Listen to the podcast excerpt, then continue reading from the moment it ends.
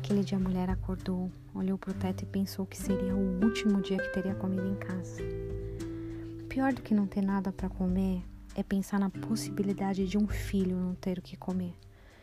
Eu consigo imaginar o desespero dessa mãe. De um modo curioso, ela é interpretada por um homem no meio da rua que a pede água. E mais, o homem tem um pedido ainda mais inusitado: ele quer pão. Mas como ela podia dar pão para aquele homem se não tinha suficiente para ela e para o seu filho? Elias era aquele homem de Deus e ele declara a ela uma, uma promessa: vai lá, faz esse pão, me dá o primeiro pedaço. Não vai faltar azeite na tua botija nem farinha na tua casa. Essa mulher, ela faz segundo a palavra do profeta e testifica que por, durante muitos dias o azeite e a farinha dela não acabaram. Um tipo de milagre desse faria que qualquer um nunca mais duvidasse, que qualquer pessoa acreditasse cegamente que Deus pode todas as coisas. Imagina aí na tua casa o pote de arroz e feijão sempre cheio, mesmo que você não compre mais. Porém, mesmo tendo experimentado esse grande milagre, a mulher passa por um teste de fogo. Seu filho fica doente e morre talvez em sã consciência, e hoje, fora do contexto dela, a gente pode pensar: ah, mas Deus foi poderoso e fez esse milagre, ele vai fazer de novo. Apesar disso, a mulher não agiu assim. Ela já não tinha muito, ela já não esperava tanto antes, ela já, já tinha em mente a sentença de morte.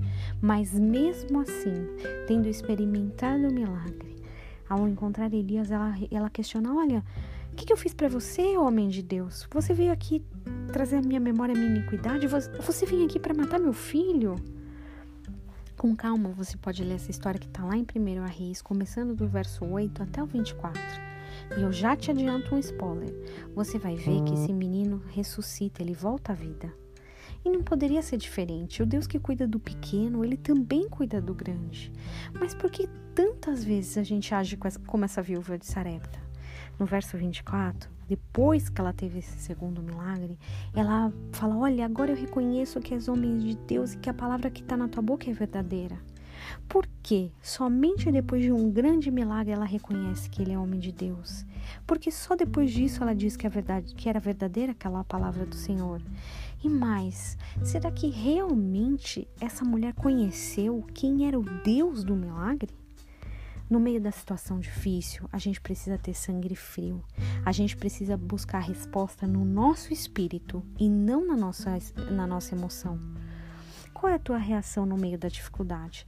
Você questiona a história inteira, questiona tudo que já foi feito por você, mesmo estando no lucro, ou você lembra daquilo que o Senhor já fez até agora? O Senhor tem te dado vida e a possibilidade de respirar durante todos esses anos. Na primeira oportunidade de se revoltar, pare e pense no que o Senhor já realizou. Não sejamos como essa viúva de Sarepta. Hoje tem transmissão online do culto. Não deixe de assistir às 18 horas pelo Facebook, no canal Verbo Vivo, ou pelo YouTube, no Verbo Vivo Oficial. Que você tenha um excelente domingo e mais uma vez experimente quem é o Deus do milagre. Uma boa tarde.